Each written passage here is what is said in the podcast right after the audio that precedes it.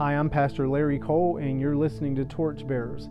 Hey, I'm, I'm really intent today on sharing with you uh, something that's really captured my attention.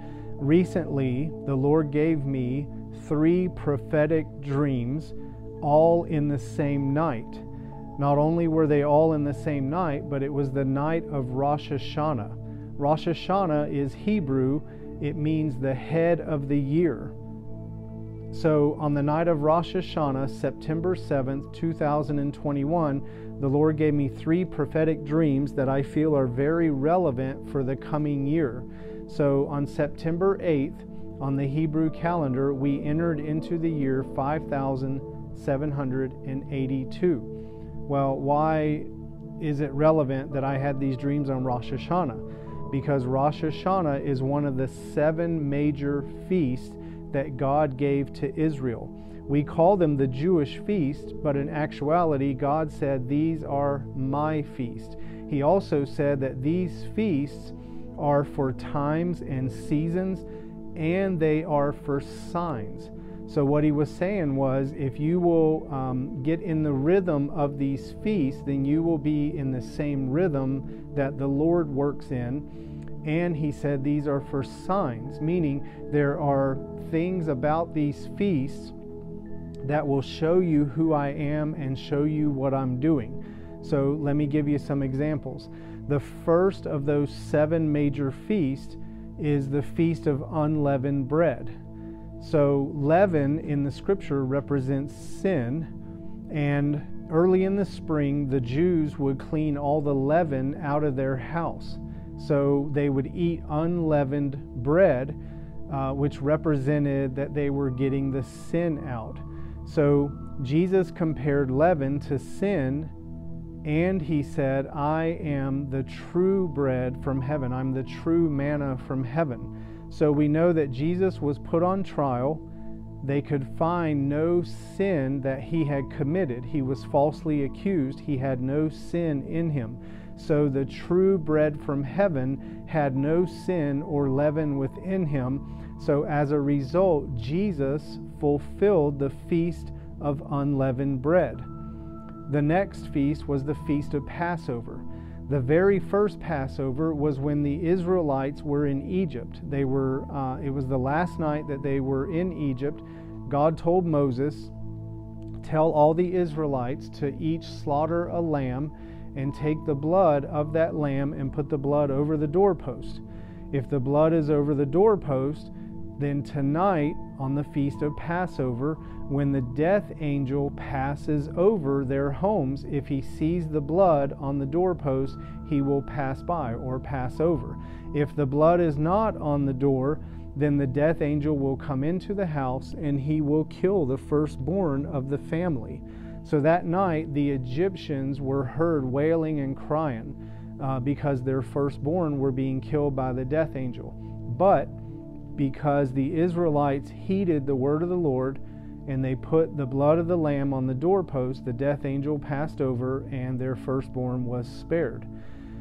So, fast forward about 1500 years, Jesus walks up to the Jordan River and John the Baptist sees him and declares to everyone, Behold the Lamb of God. Jesus was the Passover lamb. He was crucified on the day of Passover at the exact time that the first Passover lamb that day was being um, offered as a sacrifice.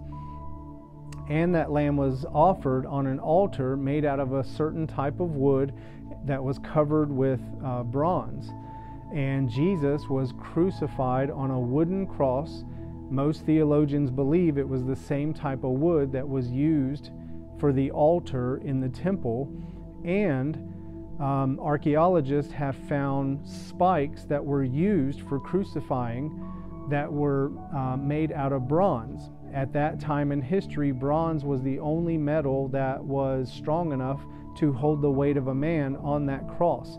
So Jesus fulfilled the feast of Passover because he was the Passover lamb who was crucified at the exact same time, the third hour of the day, that the first lamb was being sacrificed, and he was put on an altar of wood and bronze so uh, there's many other things I could go into, but Jesus fulfilled the feast of Passover. He was the Passover lamb. The next feast was the feast of first fruits. Jesus fulfilled this feast by being the first of many to raise from the dead. He is the first fruits of resurrection, and he fulfilled that feast. Well, after the feast of first fruits would come the feast of weeks. There was 7 weeks between Passover and the day of Pentecost. Uh, Pentecost in Hebrew is Shavuot. Pentecost was another, it was the fourth of the major uh, feast of the Lord. So that feast was fulfilled when the Holy Spirit came on the day of Pentecost and took up residence inside um, the, the newly birthed church, which was now the temple of God, the, the tabernacle of the Holy Spirit. So we see that these first four feasts have been fulfilled by God between Jesus and the Holy Spirit. So we should be excited about the remaining three feasts in the fall. The first being Rosh Hashanah, which is the head of the new year, but it's also known as the Feast of Trumpets. On that day, there are many trumpets that are, are blown. The, the Jews always sound the shofar, they, they blast the trumpets. Uh, Paul talked about the return of Jesus being at the last trump. So, no man knows the day nor the hour of his return, but it is very possible that Jesus will return on the feast of Rosh Hashanah when the trumpet is blown. And then the sixth feast of God is called Yom Kippur.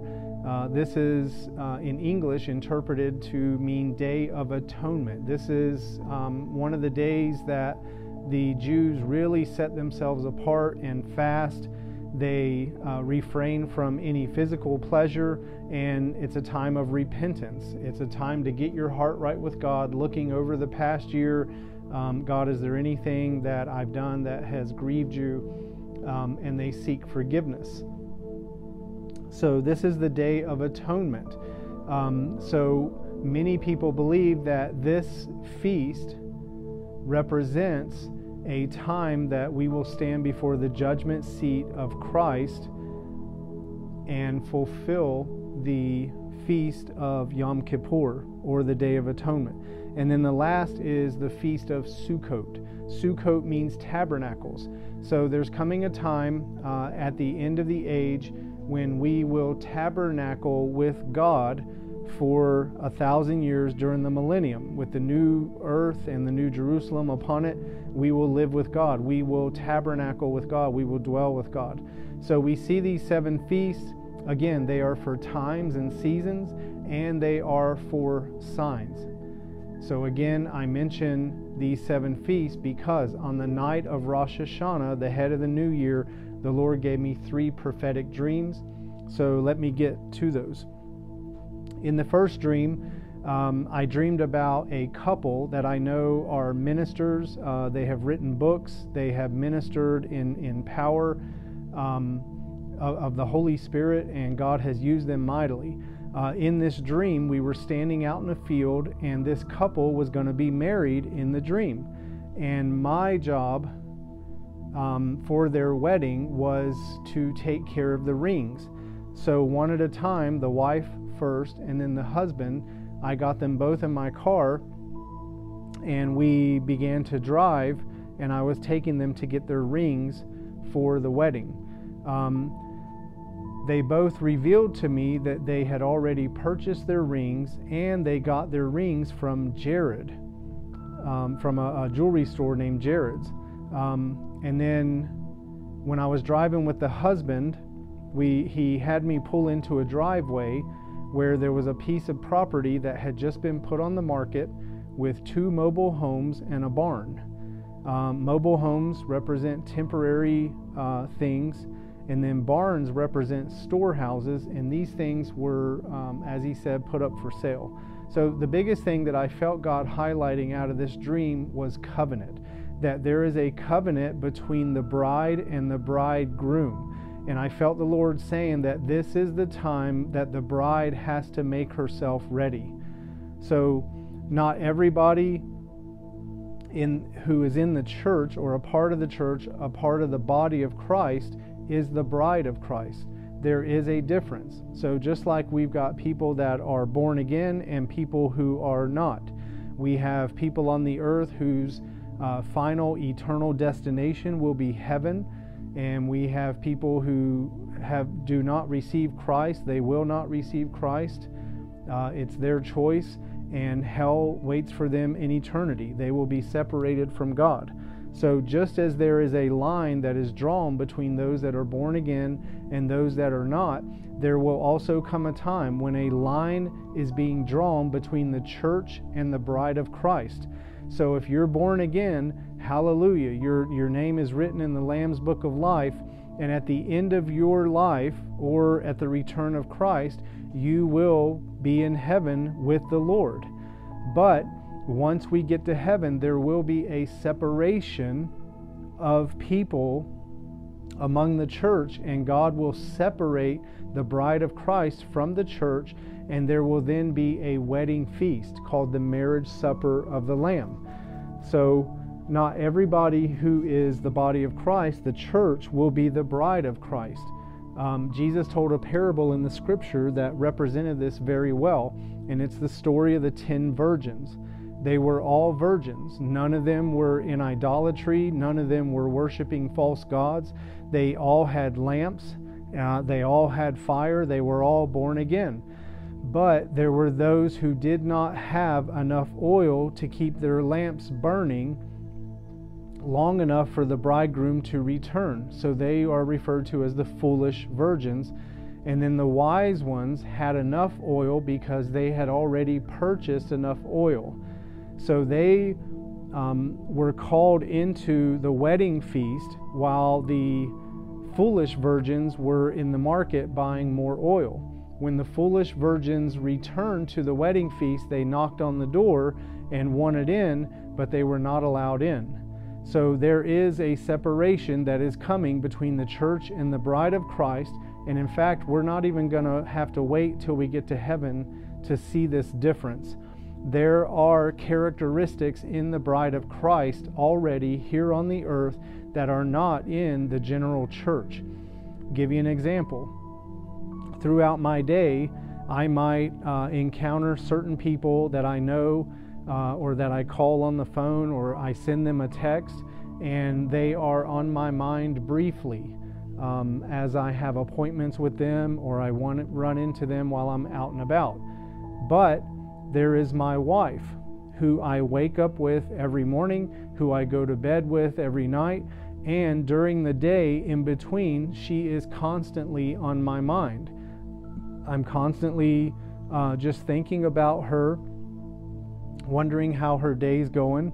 Uh, I might call her a couple times during the day. I might shoot her a text. We might make an appointment to have lunch with each other.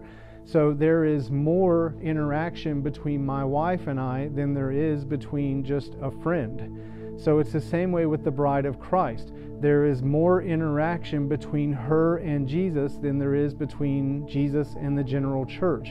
And it's not that Jesus doesn't want more people to be uh, characterized as being his bride, uh, but they have not separated themselves to be his bride.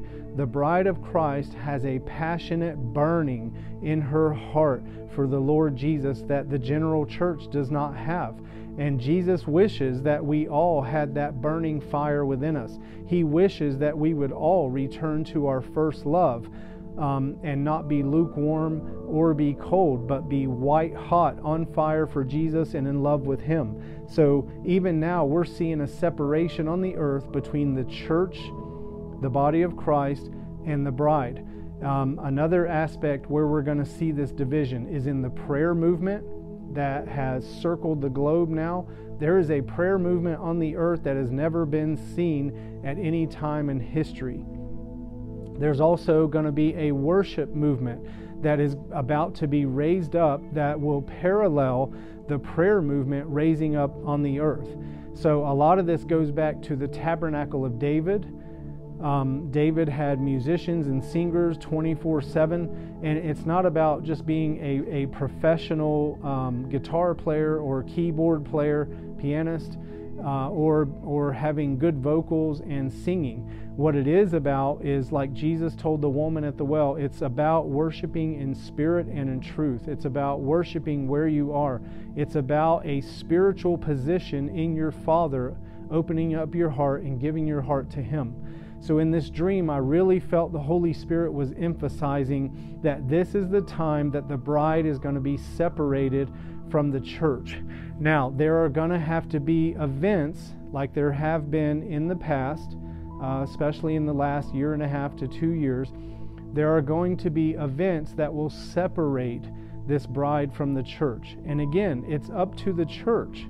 God is not saying, I want this one to be born again and that one I don't want to be born again. Jesus died for everyone. So God is not picking and choosing, it's us on the earth that are picking and choosing. And if we will choose God and cry out to Him, He will bring us to salvation. He will call us to Himself. And actually, it's not up to us. It's, um, it's up to us to humble ourselves and cry out to Him. But if God is not inviting us, we cannot be born again.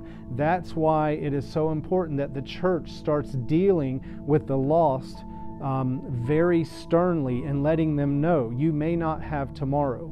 So um, there are events that are coming on the earth that are about to challenge the, the body of Christ, the church at large.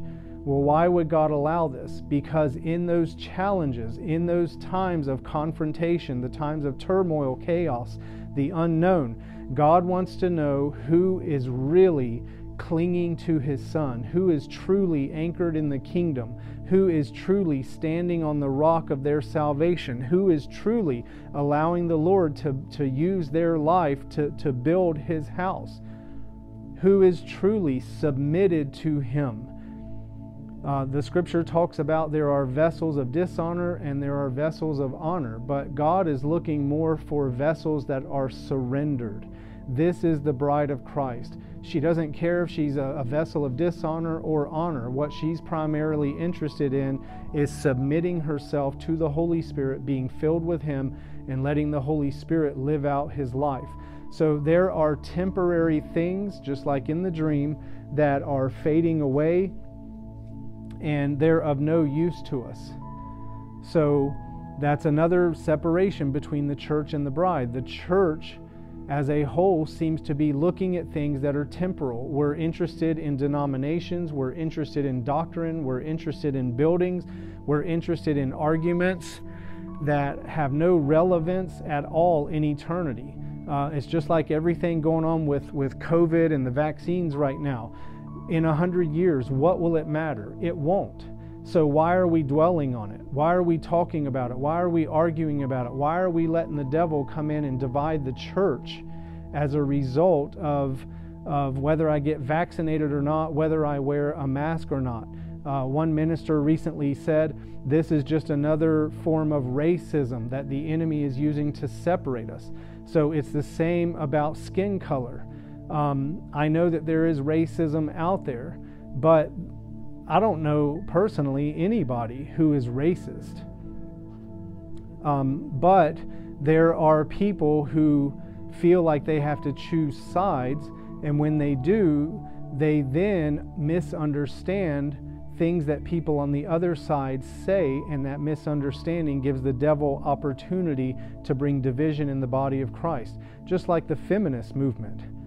Yes, I believe that women have the right to complain about how they've been mistreated in the past, how they have been uh, put under. Women weren't allowed to vote and so forth.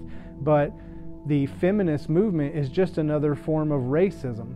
There are women who are now on, on the earth who, no matter what a man does for them, they will still despise men because of something that they suffered in the past. They will still despise men because they've been told that men control everything and men are just trying to suppress women. Well, that's just another form of racism. Yes, there is um, men who, who mistreat women, but that doesn't mean that you throw every man off the earth and just have a bunch of women living on the earth. So it's just another form of racism. So we've got to get our minds off the things that are temporal and start looking to eternity. This is what's separating the church from the bride.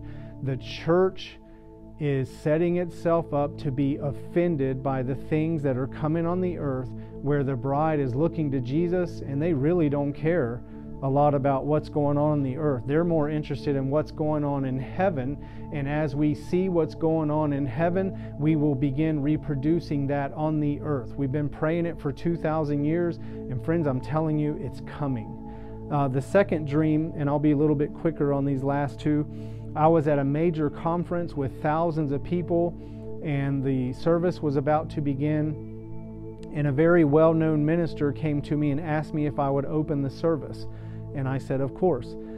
So I began to walk to the front of this meeting where thousands of people had gathered. And on my way uh, to the front, I stopped by a table and I picked up a microphone and I turned it on. And I just began to pace back and forth in front of everybody at the meeting. And I was asking the Holy Spirit, What do you want to emphasize at this meeting? So, again, this was my second dream. A man asked me to open the service for thousands of people that had gathered for a meeting. I picked up a microphone. I began to ask the Holy Spirit, What do you want me to emphasize uh, to, to open this meeting? This is very important because beginnings mean a lot to God. So even when we're opening our church services, it's not uh, a time for announcements, it's not a time for jokes. This is a time to settle in and to connect with the heart of God, the Spirit of God, and to get in His flow so that when we have meetings, we are working with the Holy Spirit. We're not just having another church service. So, beginnings mean a lot to the Lord, not just in our church services, but that's why King David said, I arise early and seek the Lord. Why? Because it's the beginning of the daylight hours. And I know during that daylight, I'm going to encounter many people, and I want my heart to be with the Lord. So, in the dream, as I'm pacing back and forth, I'm asking the Holy Spirit, What do you want to emphasize in this meeting? What do you want to emphasize to the body of Christ that has gathered here? And in the dream, the Holy Spirit spoke to me, and He said, There's two things of focus. Number one, brokenness, and number two, the fear of the Lord. So that was my message to the people that had gathered at this meeting, and I began to share with them. The emphasis for this meeting is brokenness and the fear of the Lord. So, what is brokenness? Brokenness is uh, related to being poor in spirit. Blessed are the poor in spirit, for they shall be comforted. The, the poor in spirit are those that, that, number one, realize just how desperate we are for the presence of God. If, if God were not on the earth right now, hell would instantly take over the earth within five minutes. Uh, Paul wrote in Second Thessalonians that the church and the Holy Spirit living in the church is the force that is holding back the uh, spirit of Antichrist from taking over the earth. So that's why when the rapture takes place, when Jesus returns and the church is gone, instantly there is nothing holding back the darkness. There's nothing holding back the Antichrist. So we are that force on the earth holding back that, that um, spirit of Antichrist.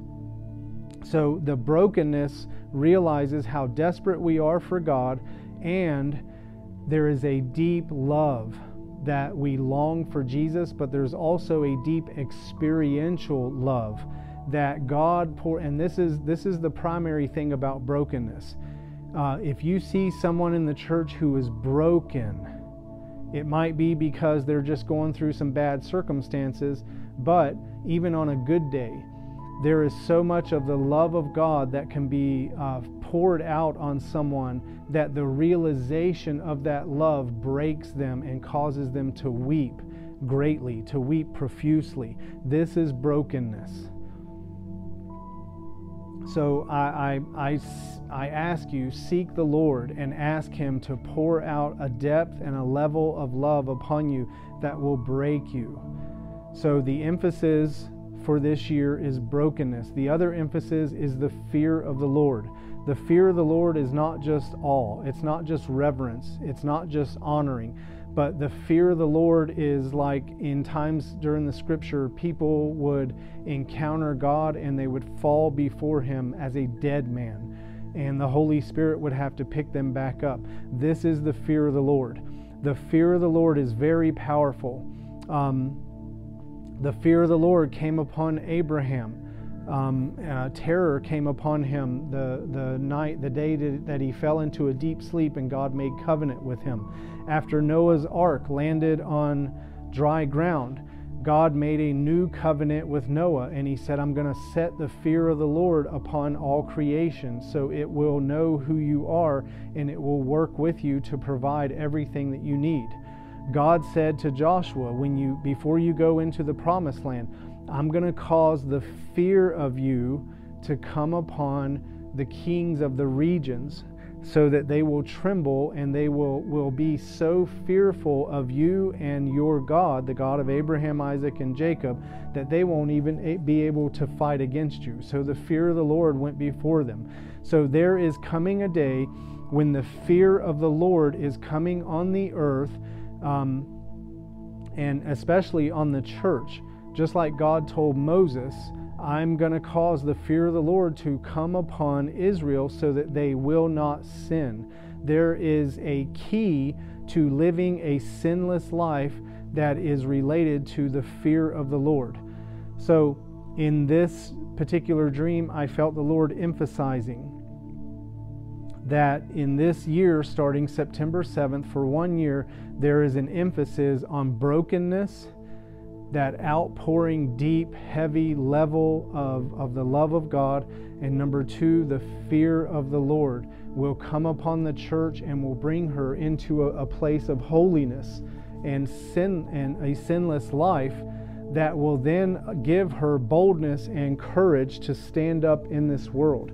The reason that the church is not relevant in the world is because we don't fear God. We fear man more than God and, and we don't have the love of God in us pushing us um, to take the earth that God made and Jesus purchased by his blood, we're not being pushed out there to, to take the earth for him, to win souls for him, and so forth.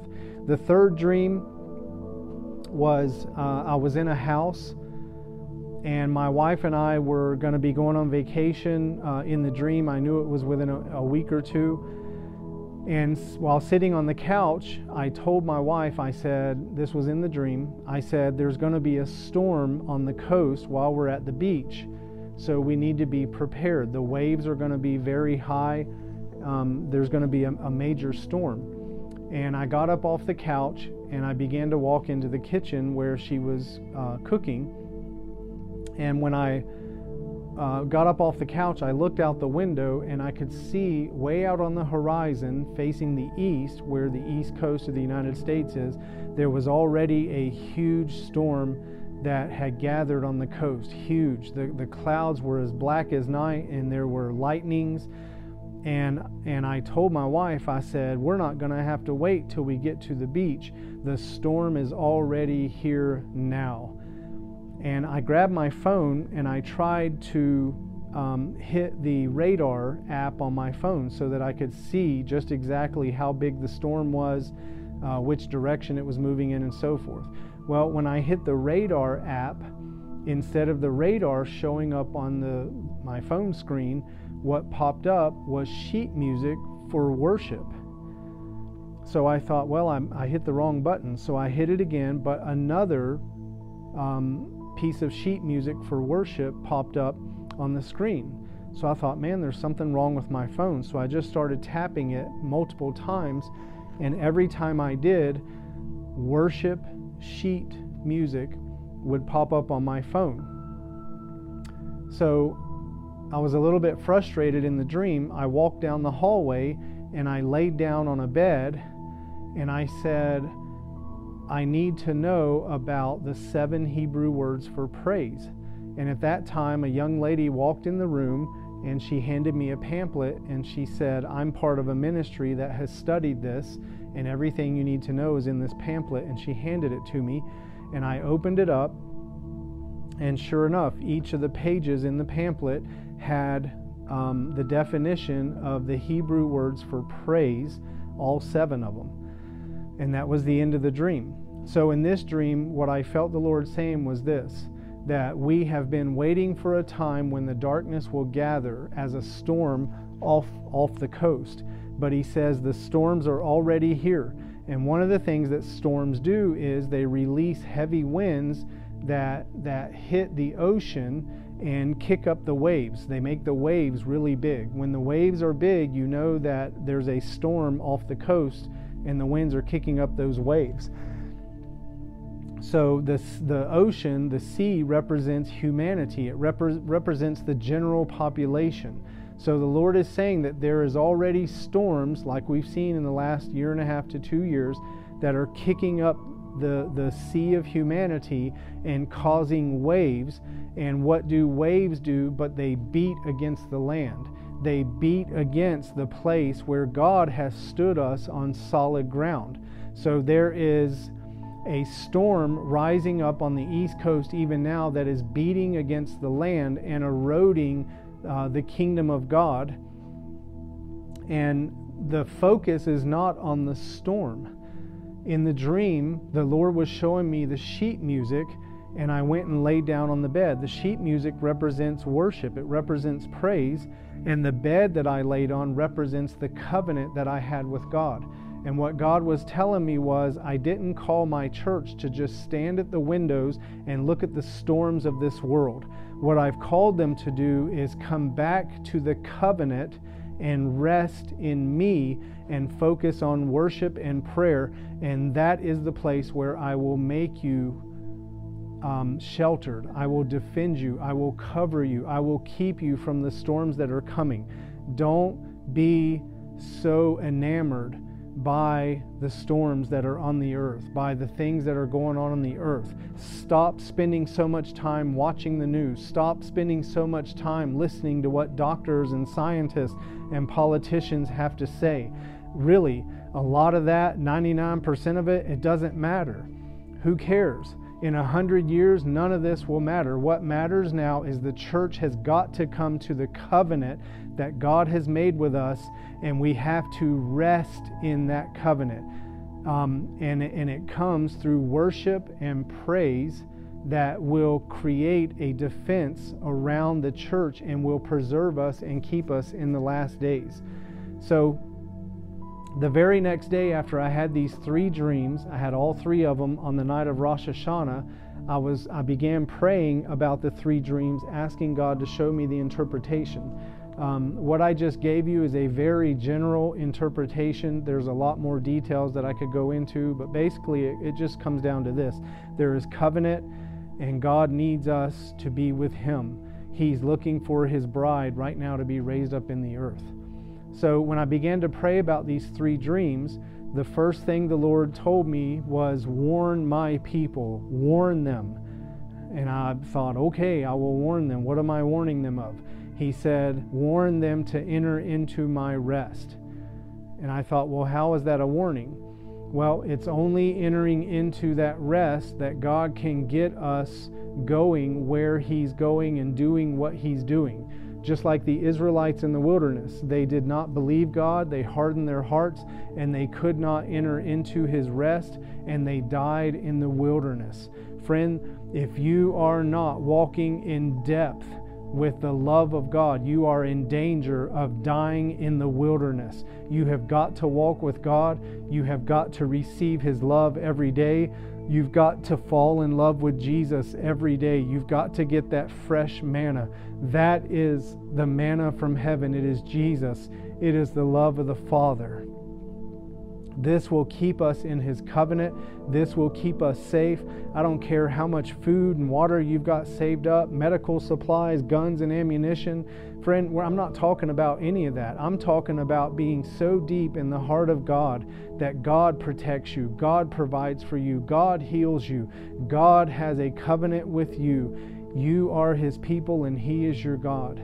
So I just want to encourage you walk with the Lord, seek the Lord, stay in His covenant, keep your eyes off the things of this world, keep your eyes on Jesus until you are familiar with every freckle on the back of His hand, with every hair on His feet everything about him. Grow in intimacy. Fall in love with Jesus. The, the world is moving in the opposite direction. There is nothing else to do right now but seek the Lord, to love Him with a burning, passionate love. Return to your first love. Be white hot in love with the Lord, and this will keep you. This will open your ears to hear. Friend, we are quickly approaching the day that the Lamb will break the first seal on the, on the scrolls and we've got to get ready. There is persecution coming on America that America has never seen, and the church has to be ready. The church has to be prepared to, to, to keep their hearts unoffended, to keep their hearts full of love. We don't battle against flesh and blood, especially against those that persecute us. Those are the ones that we pray for. Those are the ones that we are called to love. Those are the ones that we are to bless God is trying to teach His church how to love as He loves. And it's going to take persecution to do it. Out of that love, though, will come the greatest harvest of souls in history. And right on the back end of that harvest of souls will be the return of Jesus. So, Maranatha, we cry out, Lord Jesus, come. The Spirit and the bride are ready and we are saying together, Come, Lord Jesus. I love you, friend. Uh, my number's on our website. If you need anything, give me a call. I'm here for you, and God bless you.